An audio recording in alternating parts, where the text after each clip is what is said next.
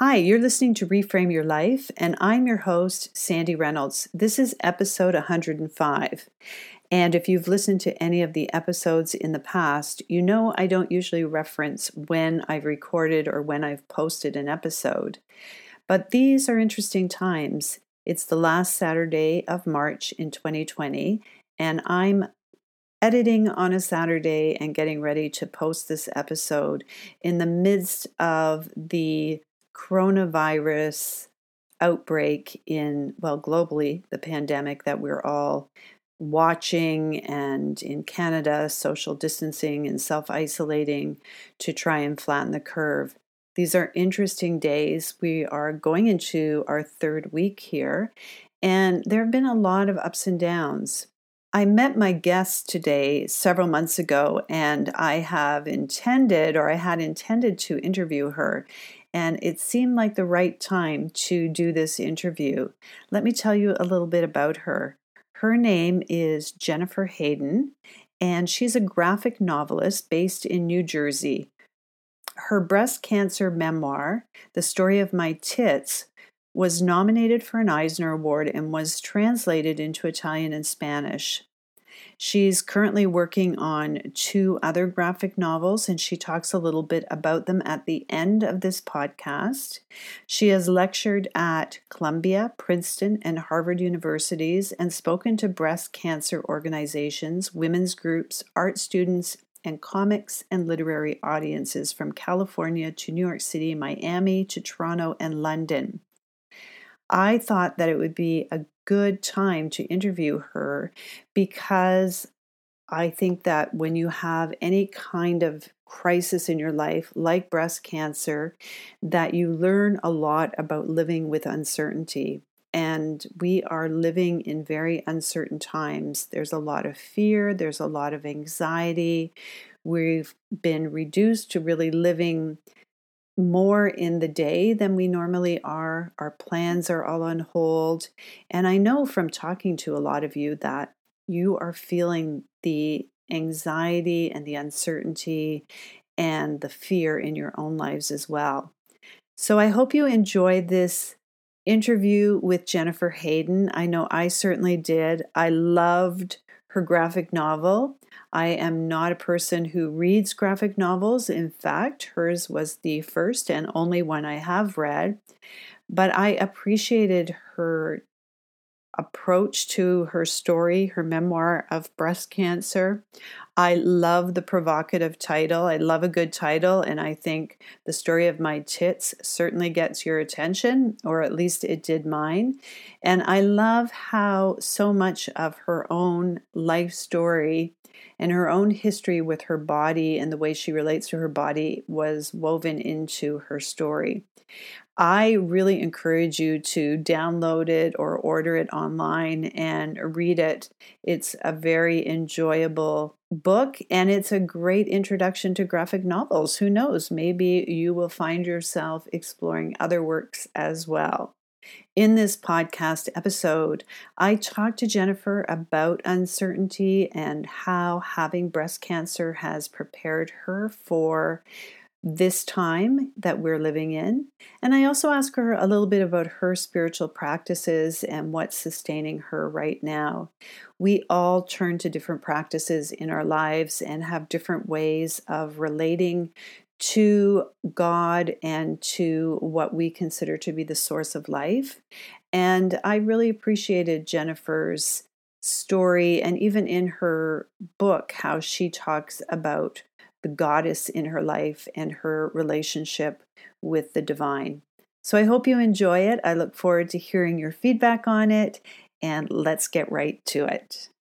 Hi, Jennifer. I'm really happy to have you on Reframe Your Life. So, as I was telling you just before we started recording, I've been reading your book. I've never read a graphic novel before, and I'm kind of guessing that my demographic or you know women over 55 probably don't make up the majority of graphic novel purchasers in in the world. So i i find it fascinating. It's uh, how did you choose that as a medium Well, I didn't know about graphic novels till I went through breast cancer. Uh, I, I, always say this, and, and it's uh, it's amazing. But I read a New York Times article right before I'd had breast cancer, and it was talking about these things called graphic novels. And and I always have to make the joke that if the New York Times writes about it, it's over. You know, but in this case, actually, it was still kind of beginning. This was in 04.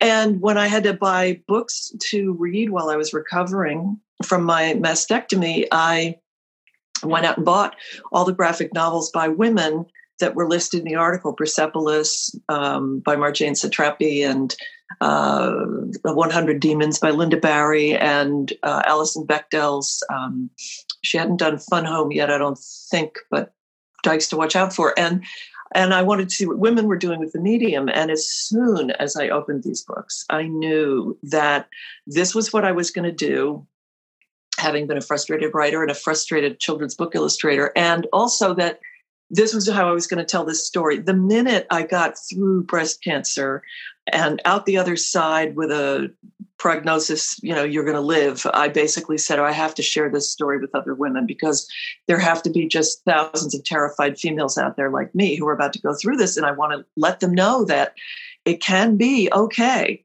And uh, so it was a mixture of really having a message that I wanted to put out there and then discovering this perfectly suited medium just as I was finishing up going through the experience. And so, yeah, this was the way I was going to do it uh, for sure. I'd also been a failed novelist, and you know, I knew that I, this wasn't going to be good if I just wrote it. Uh, it needed to be more than that.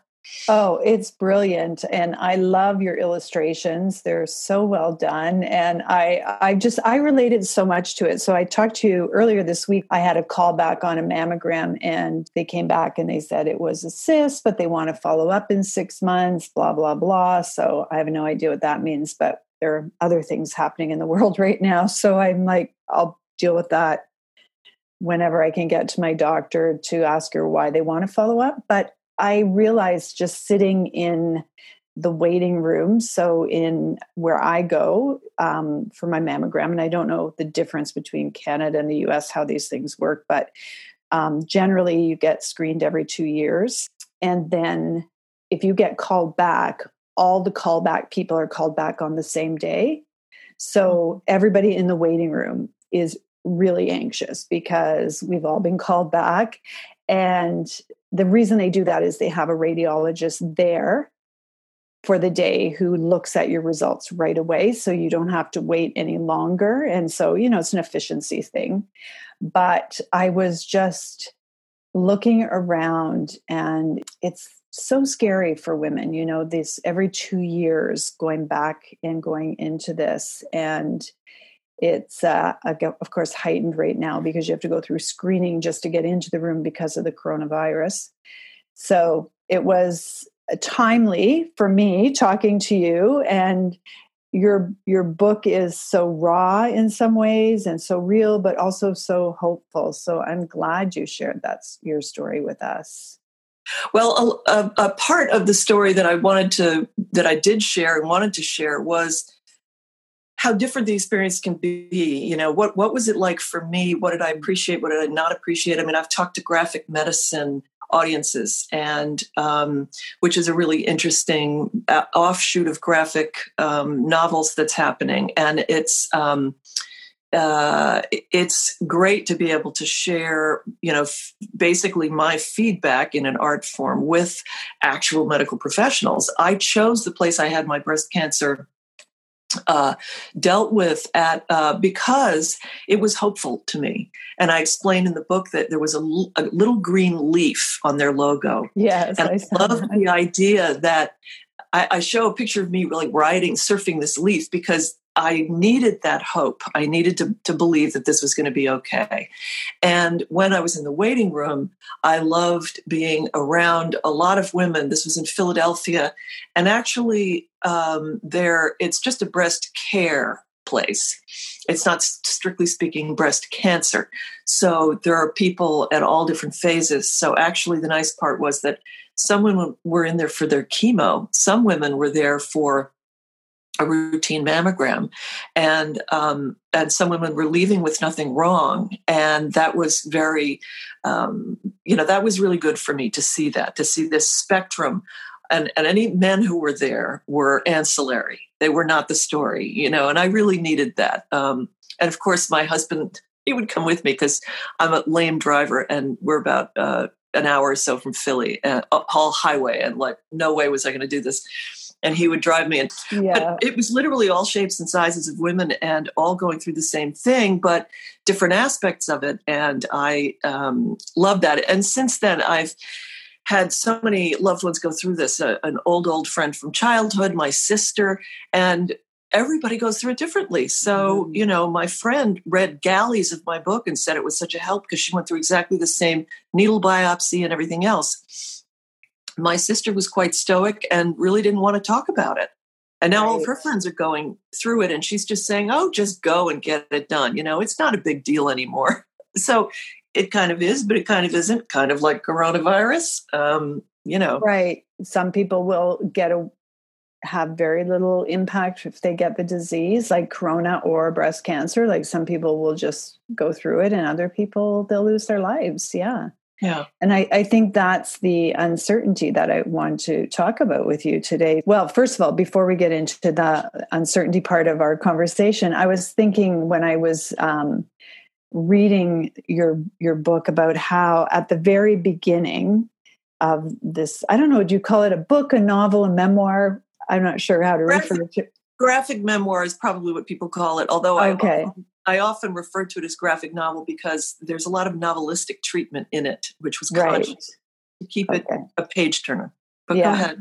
I love the early story of your breasts, you know, the story of your tits, how you talked about like as a child, like just like how young we are as women when we start to realize that having breasts is something that we are expected to have that you know i don't know culturally we just put so much weight and value on a woman's body and that even as a young girl you were you were very aware of your breasts or your desire for breasts i think would be a better way of saying it.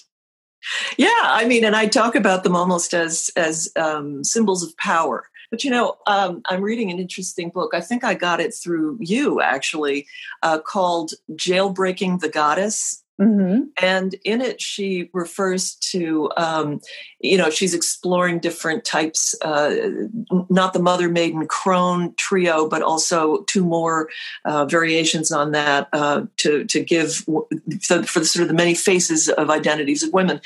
And a, a phrase she's got in there is how do you perform your gender?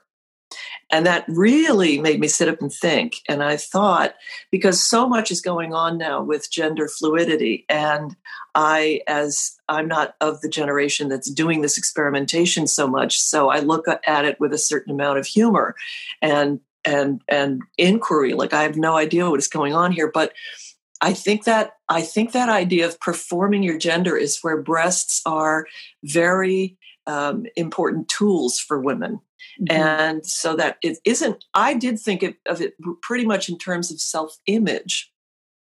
Uh, and simply growing up in my book.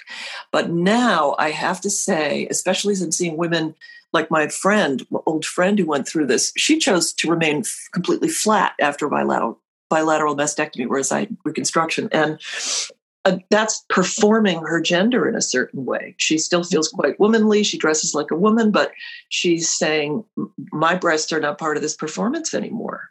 And and I find that I find that really interesting. The, the theatrical aspect of this is more interesting to me now than it was when I was 43 and going through it. I'm 59 and I have a little more distance perspective.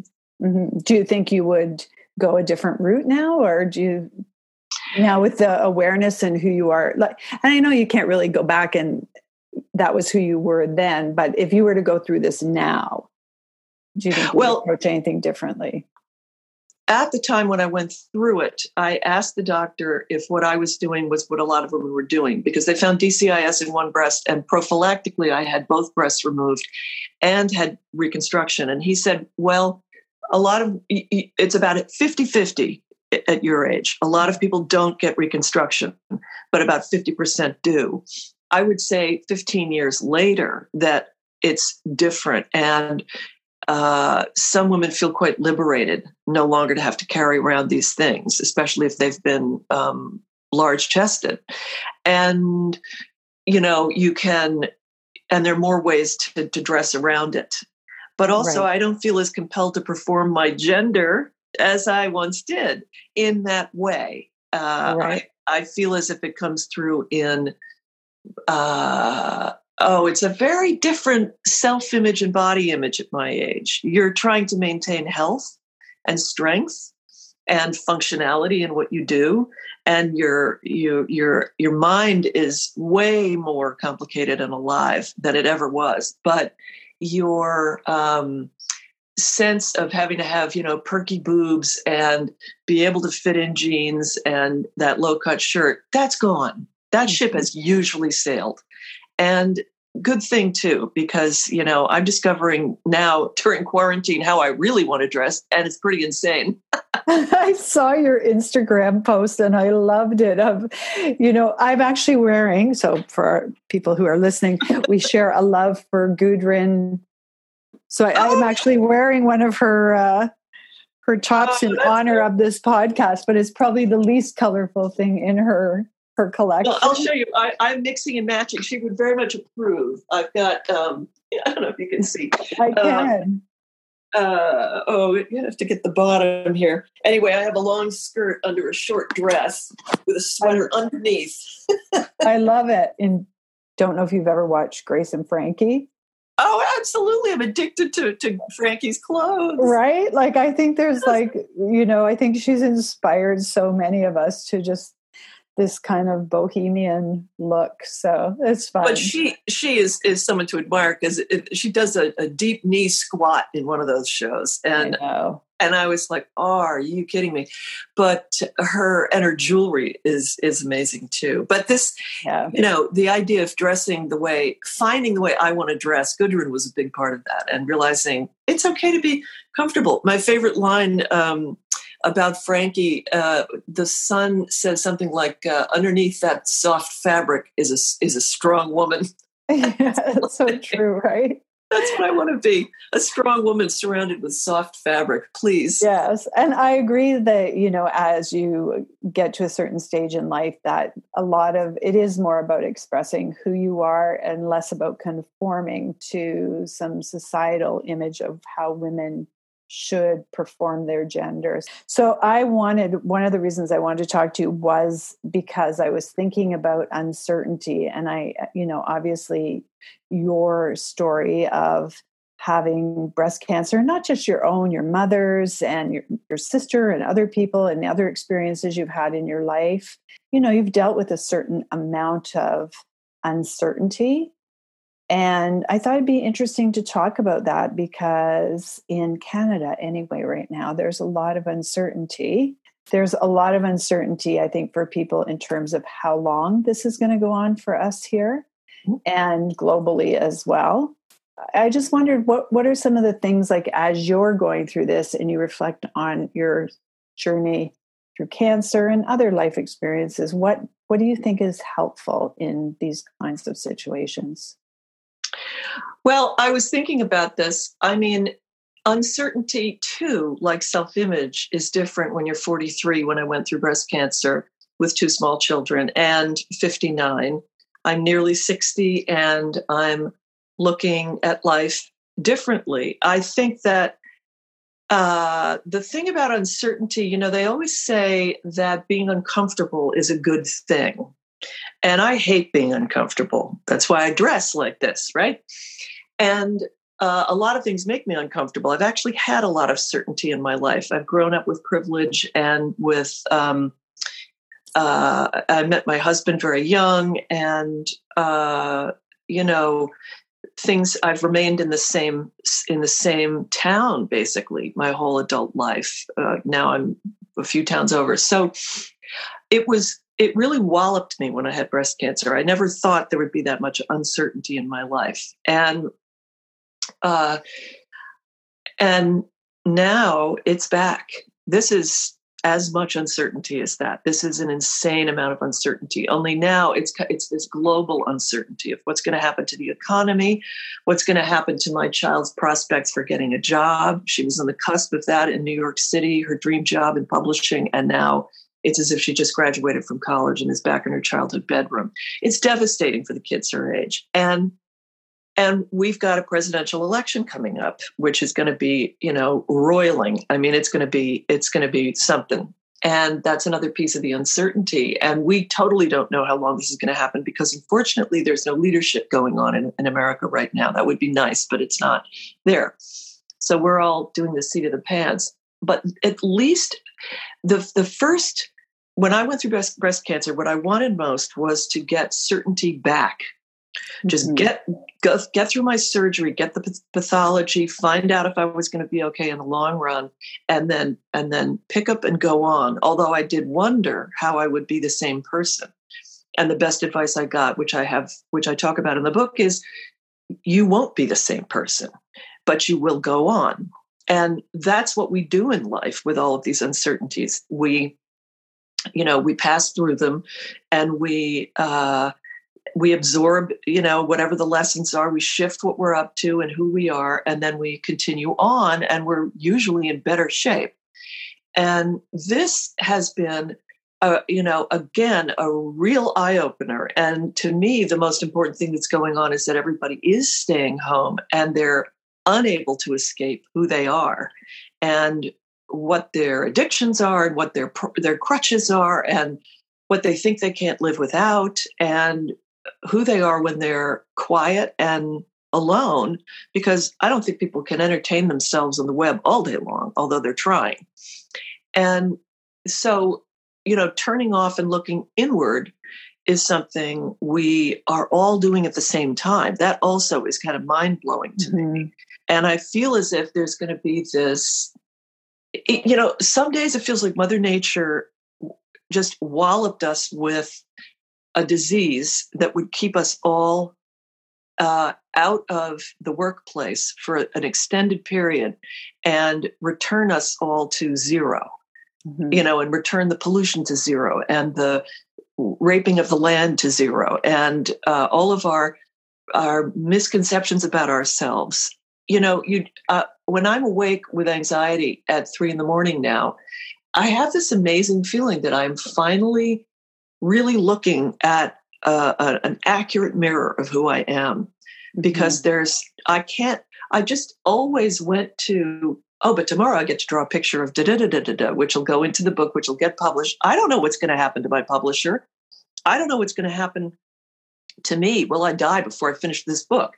And I'm working on two books actually and so without anywhere for my head to go to except to the basic human live or die, um, survive, not survive, um, uh, handle this madness or go mad, those major questions in the middle of the night, you find out what your strength is and who you are. And I will say that the experience of breast cancer made me realize that I was stronger than I ever thought. Mm-hmm.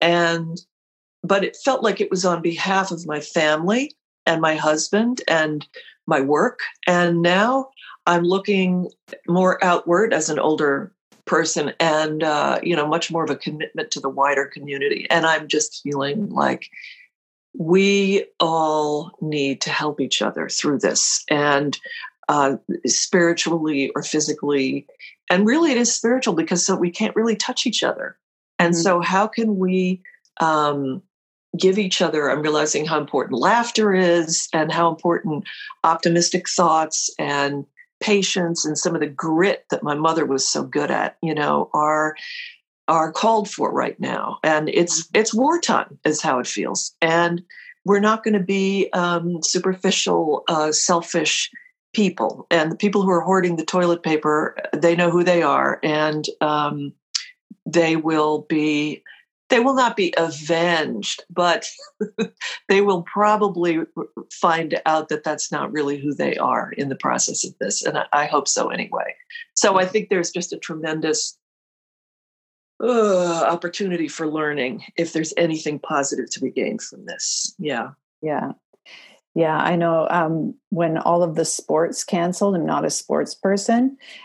Um, my husband said, "Oh, he said I'm just surprised how much I just flip on sports, like as a diversion in my life. Like I just like, oh, I'll just see what's happening on the basket, you know, with basketball or hockey or whatever." And he, like the first week, he was said he just felt lost. And a year a year ago, my husband almost died. He said when he was recovering, he was home for two months. He just watched sports the whole time, you know, like baseball. Like he just, he's like, this is so different. One of the things that I think, I don't know if you found this, but I'm noticing with people is that we we often say oh if i had more time i'd do this if i had the time i'd do that you know if i wasn't so busy i'd i'd journal or i'd write or i'd clean my cupboard out or i'd you know wash my kitchen floor or whatever it is and now all of a sudden we have time. And i think that one of the things that we're confronting is we're not doing those things. And is it because we didn't really ever want to do them? We never intended to. Right.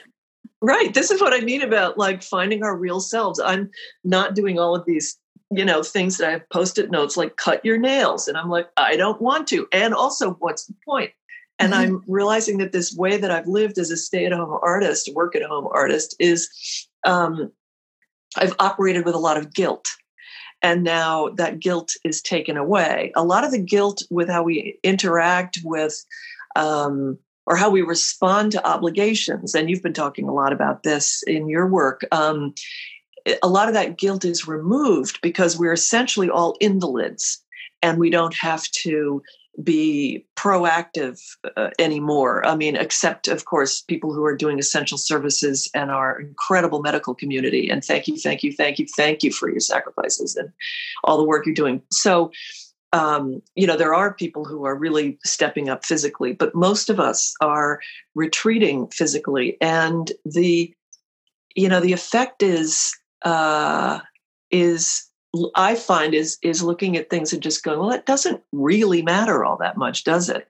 Um, it's uh, it's why do we have to be the way everybody is right now? You know, the the show that is my guilty pleasure right now is Outlander, and I know that like all the ladies have watched this and they've swooned over what's his name, the Scottish guy, and and I just love it as a story. I never read the books, but it is a time traveling story, um, and it's a, about a woman who manages to get into the 18th century from the from World War II, and then she um, spends time in the past, and then she comes back into the present, and then in this in 1968 or something, she goes back into the past. That's as far as I've gotten, and her, um, you know, I keep thinking like, how is she just dispensing with things like underwear, you know, when she has to go back into the 18th century, or right. or or shampoo, or plumbing. You know, she just sort of happily, and she's happier in the past. And it occurs to me that she's living a life that means something. She's a doctor at heart and ends up becoming a doctor, a healer in the past. And I think it's just as I'm watching it now, I'm thinking, wow, there are times when your life, and I think wartime is like this, gets boiled down to essentials. And all that stuff you thought you couldn't live without, as we've been saying, um, just becomes r- ridiculous. But also the stuff that you you thought you needed to do, that sense of obligation, the things you were guilty about, they they kind of burn up. And all, I mean, that's how it felt when I went through breast cancer. All I had to deal with was getting through this mm-hmm. and getting it done. And and I did. And it was a very pure feeling. And afterward I was very reluctant to let in back in the the stupider elements of my life. I was I actually felt very purified afterwards. And I wonder if our culture will do a little bit of that. I mean I'm sorry uh, very sorry that um, musicians and performers of all sorts are not able to to earn their living right now. I mean, the arts are going to be very hurt by this, but um, but maybe actually our our participation in the arts and our value of the arts will increase because we'll start to realize that this is what has mattered. Somebody told me Yo-Yo Ma is offering free cello pieces, like a piece a day that you can listen to, and um, what a beautiful response to what's going on. And, um, you know, what a great way to remind us that that's what humans are about. That's what we can do, you know? Yeah. Yeah. And I think, I, I mean, I just, a couple things to that. I would, you know, I'm sure you've seen the um, images and the, the, on Instagram or wherever of the people in Italy who are singing on their balconies and performing and sharing, you know, dancing and all of the things that are going on. And it, it's so much of it is based in the arts and even watching movies projected on buildings together from their balconies, which is just amazing. Oh, how sweet! That is yeah. really. But you were you were talking because I wrote um, down there was a scene in your in um, your graphic novel where you were talking to your therapist about how you were doing. And I think it was supposed to be your last visit. And you say, I'm wondering how I will ever let the world back into my life again. That just really stood out to me when I was reading it because as we're going through this, we're seeing what's essential and what's not essential in our lives and what is um, kind of guilt that we have that isn't really based in anything other than some belief about what we should or shouldn't be doing with our lives. And i think as we're stripping we're stripping away all of this and we're getting to that place where we have to decide what will we let back into our lives again. And and i've been thinking a lot about the aftermath of coronavirus and what will it look like for us? And nobody knows if and when we get through this crisis um, what will our lives look like and what what do you think people need to be aware of in terms of you get through the first crisis what comes after that in rebuilding? Yeah i mean i think um, i think the biggest thing is going to be uh, making sure that money gets to the people who need it. I really do. I think it's going to be an enormous financial crisis and that everybody has to realize that that you must help your neighbor and you must help you know your the, the local businesses that you want to see survive. It's going to be you know the corporations you know they need to survive too but but we are going to be at grassroots level we're going to need to be helping each other because some people are going to be very hard hit uh, they're hard hit right now. People aren't getting unemployment. You know it's just terrible and and and that comes back and bites everybody mm-hmm. you know mm-hmm. that is not going to be you know when the when the the um, you know uh, just a, a, musician who's got a couple of gigs isn't getting paid you know that that will trickle up to to everybody and so the um, i think that uh, a sense of communality is going to be you know a big a big part of what needs to change but i also think getting rid of some of this chatter.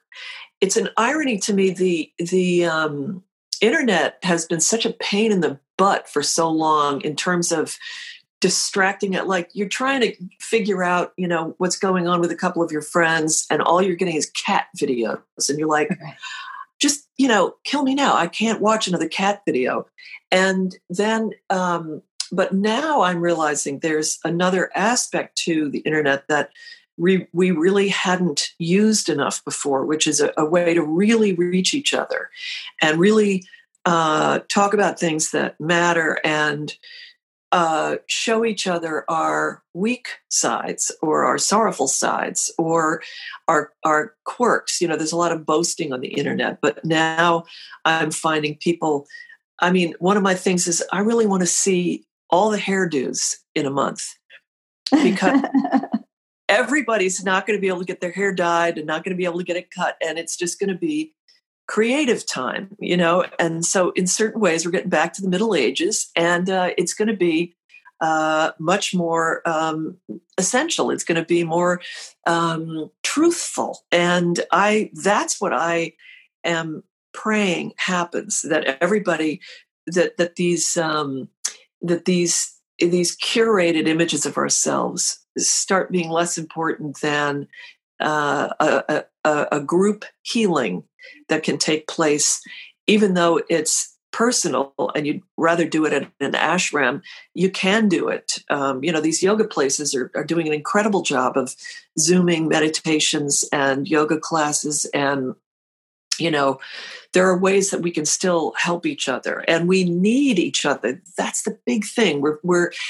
at the same time we're realizing how much it means to hug somebody how much we need each other physically.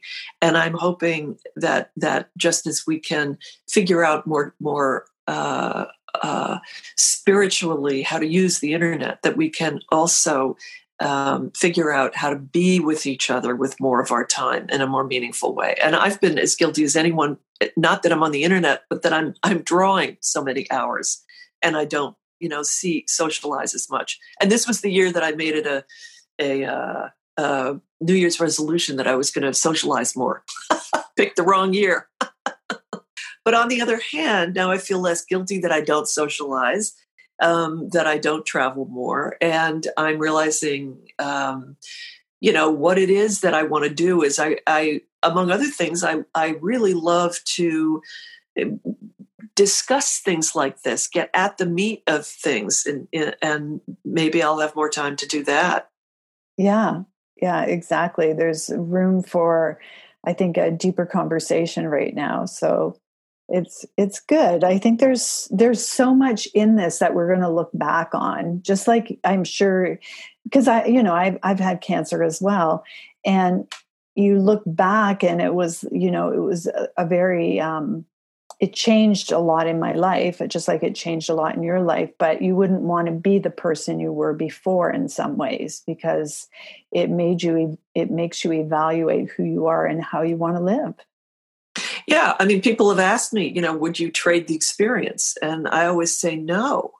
I mean, of course, I was lucky. And would I trade the experience if I were still you know if i still had cancer as a result of this no i mean you know that that wouldn't be all that fun but um, because it was a story with a happy ending for me, seemingly, knock wood, um, I have to say that it was absolutely worth it for what I learned, uh, and and uh, not and among other things, you know, if you read the book, it was discovering this feminine divine that uh, became a huge support in my life, and has continued to be a guiding force for me when I don't feel up to something or brave enough to do something.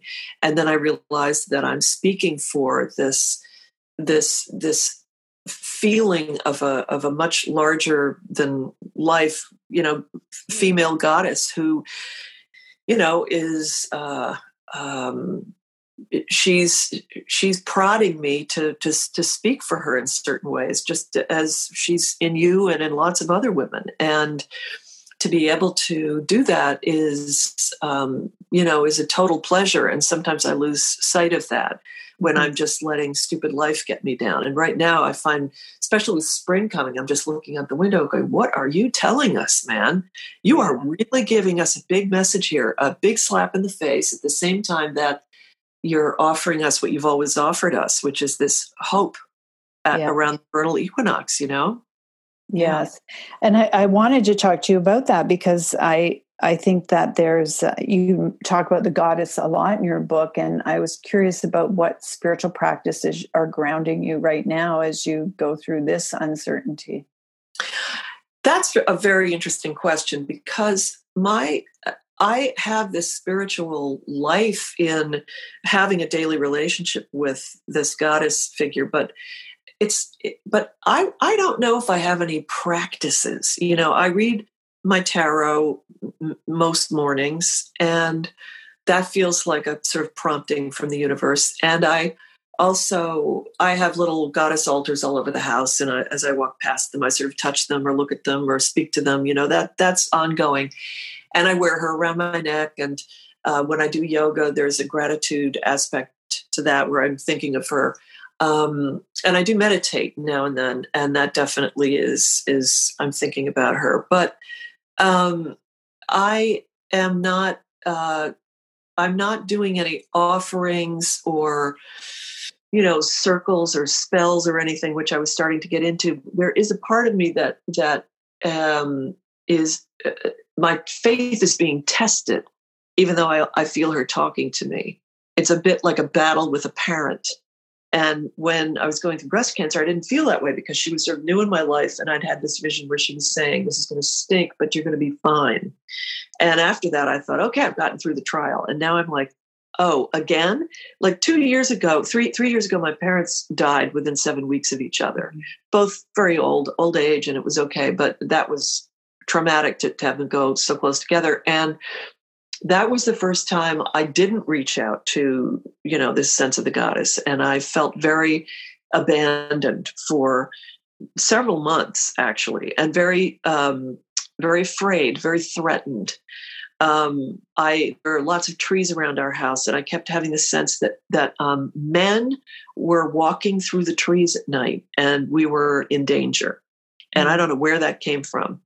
And right now, I'm when I'm up at night, I'm getting starting to get that feeling again. There's a feeling that something is creeping toward us that is threatening. And where is my protection? And but I realize this is my failing that I'm not bringing enough to the relationship with this female divine that that she is is pulling something out of me. She's asking me to pony up more of the courage and um, wherewithal to deal with this.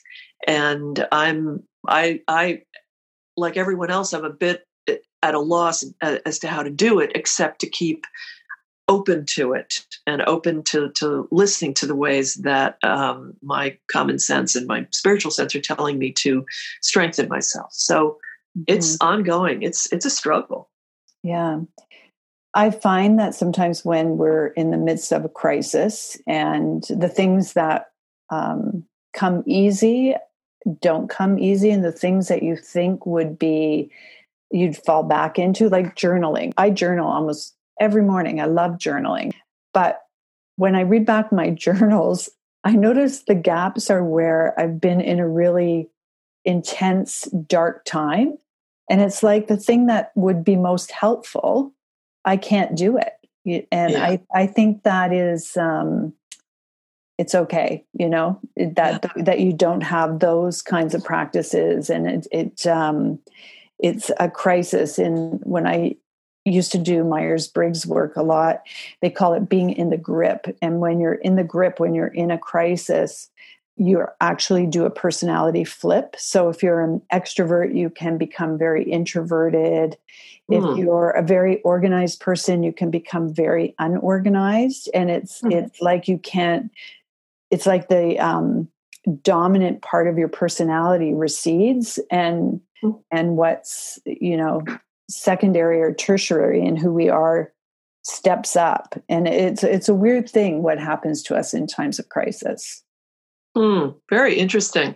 I just um, bought a tarot deck uh, to, that I just had heard about called Archetypes mm. by um, oh I forget it's the it's an artist in I think California, and it's a beautiful, very strange work of art. This deck, and it's it's uh, it it you know uses Jungian psychology to some extent, and then just plain old crazy artwork and divides human experience into sort of 78 cards. And it's the tools the the um the selves the this the that and and you're supposed to do it in a slightly different way than you do the tarot but the idea is that you are contemplating these archetypes of human existence and human mythology and and uh, and they are provide insight into your own life, just as you would do with regular tarot.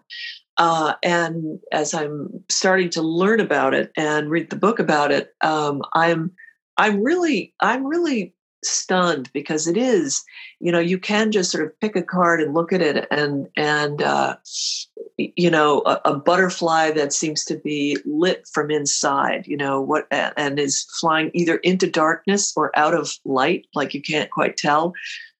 I picked that card recently and i just thought this is really an amazing image for rebirth and you know rejuvenation. And i have a bad spine so the idea that the fire along my spine is part of my story and is an inspiration and a light as well as being pain you know yeah that's very uh, it's it is very archetypal, and I think thinking. Um, I think there, and her her point in in offering this tarot is to help us discover these these sort of layers of ourselves and and and think less in terms of a, a pictorial story uh, you know of a character going through life which is kind of what the the rider waite tarot is like. And to actually sit and contemplate these really huge human and animal and just being in the world concepts and how they relate to us and what we're bringing forth. Um, mm-hmm. you might use certain tools one t- one week and different tools another week. I love the idea that there's so much more to us and that the roots go so much deeper and all the way in joining all the other roots. I think it's a time of life when I'm ready for this this sort of thinking. Yeah. Yeah, I agree. I wanted to talk about your what you're doing before we end. The story of my tits is complete. You're still speaking and doing some work around that and you're working on a cookbook which i think it just made me laugh i thought i have to get this cookbook can you just tell us a bit about it well i'm actually working on two things. The cookbook is halfway done. It's i'm calling it a graphic anti-cookbook because it combines as i say my love of cookbook illustration with my absolute hatred of making dinner every night and um, I think the subtitle that the publisher is giving it is something like uh, "The Last Cookbook You'll Never Need." um, so it's basically comics and um, horrible recipes you'd never want to make, and and just disasters in the kitchen. Uh, it's in color, so that was a bit of a learning curve for me. My work's yeah. usually in black and white, and it's hand done colors, so it became uh, extremely exhausting. And halfway through, I took this trip to France and um, I was going to the International Comics Festival in Angoulême, which was a, a, bucket list item for me. I had wanted to go ever since I got into cartooning 15 years ago. And I went and had a terrible time eh, until the very last minute, as I always have in France. And I decided when I got home that I just I had to bust this whole thing wide open between me and France. I had to like take it to the mat, see what was going on, and I thought it was going to be a forty-page novella, traf- um, uh, like graphic travel novella. No, I'm on page 75 and it's not remotely half done. This thing is just, it's just turning into a huge um, graphic novel about um, my uh, identity as an artist and my relationship with France as uh, as a source of inspiration, because comics owes a lot to, to France, and I grew up with Asterix and Obelix. Uh, the the um, illustrator of Asterix and Obelix just died, mm. um, which was very sad. He was he was old, but um, I loved that that cartoon. And uh, I guess I'll have to say I think he's he was Belgian, but anyway, it's it's from the the Gallic, you know, um, French comics, and uh, so that that book is going to be also my tribute in some ways to French comics, and I'm having a lot of fun with that and uh, don't have a publisher, which is really irresponsible, but I hope to get one. My cookbook will come out from Top Shelf. And neither book is finished, so I can't give you like a publication date, but they'll be out there in the next. I'm certainly getting a lot of work done now, and they'll be out there in, in a year or so. It's there's been sort of a hiatus since the story of my tits came out because it it got a lot of attention. I ran around doing a lot of things with it, and then afterwards realized that with my hand aging, I could no longer do all the cross hatching I got into in that book. Mm. So I spent, um, so I started a journal. I started a diary comic online called uh, Rushes. And it's it's available at the Goddess Rushes. Well, it's also available on my website. And in the course of doing it, I was disciplining myself to I was weaning myself away from all the pen and ink work and starting to add a black watercolor pencil to for a softer look and for a softer touch for my hand. And that is the medium that I'm using for um, this new book, the one in black and white. And so I actually have three, uh, I think it's like 1,300 pages of that diary comic. And I thought it would get published, and it never did. So I've been work, hard at work, but uh, just to let you know, you can have a hit and then you can get you can totally bomb right afterwards. You know, it's good to know that. It's it's very refreshing. So yeah, I'm hoping to have another hit. I hope so too. So people can find you at jenniferhayden.com. Dot com. And uh, yeah, and all the links to my work are on there. I've also got a, an Etsy store called Goddess Drawn. Yeah, that's yeah, that's it. And my blog and everything is on my website. Yeah. And social media, your favorite place to hang out is? Well, at the advice um, of you know publicists, I'm doing um, Instagram and Facebook and uh, Twitter, but I'm uncomfortable on Twitter. I'm not sure. It seems like everyone's screaming into a cavern in Twitter. On mm-hmm. Facebook, it's like everyone's at my kitchen table. And then Instagram is like people are just hurling photos at each other. Like, like just yanking them off of out of albums and throwing them at each other. And I love Instagram uh, as much as I love Facebook. It's it's fun. So yeah. yeah, you can find me everywhere. Well, thank you. I it's felt so long overdue doing this, and it's it's really helpful. And I appreciate the work you're doing. And I love I really love the story of my tits. I, I love everything about it. And well, thank you so much for reading. And uh, as you said, you're not a graphic novel reader, but my book is definitely it's written for for women like you, women like us. I was not a graphic novel reader before I was a graphic novel writer, so you know, I mean, um, the subject matter is uh, it's very it's meant to be accessible, um, and uh, and I'm I'm very glad we waited to talk because this is a time when we needed this conversation more than exactly. we did. Exactly. So I just I really appreciate your time. Yeah, it's Thank really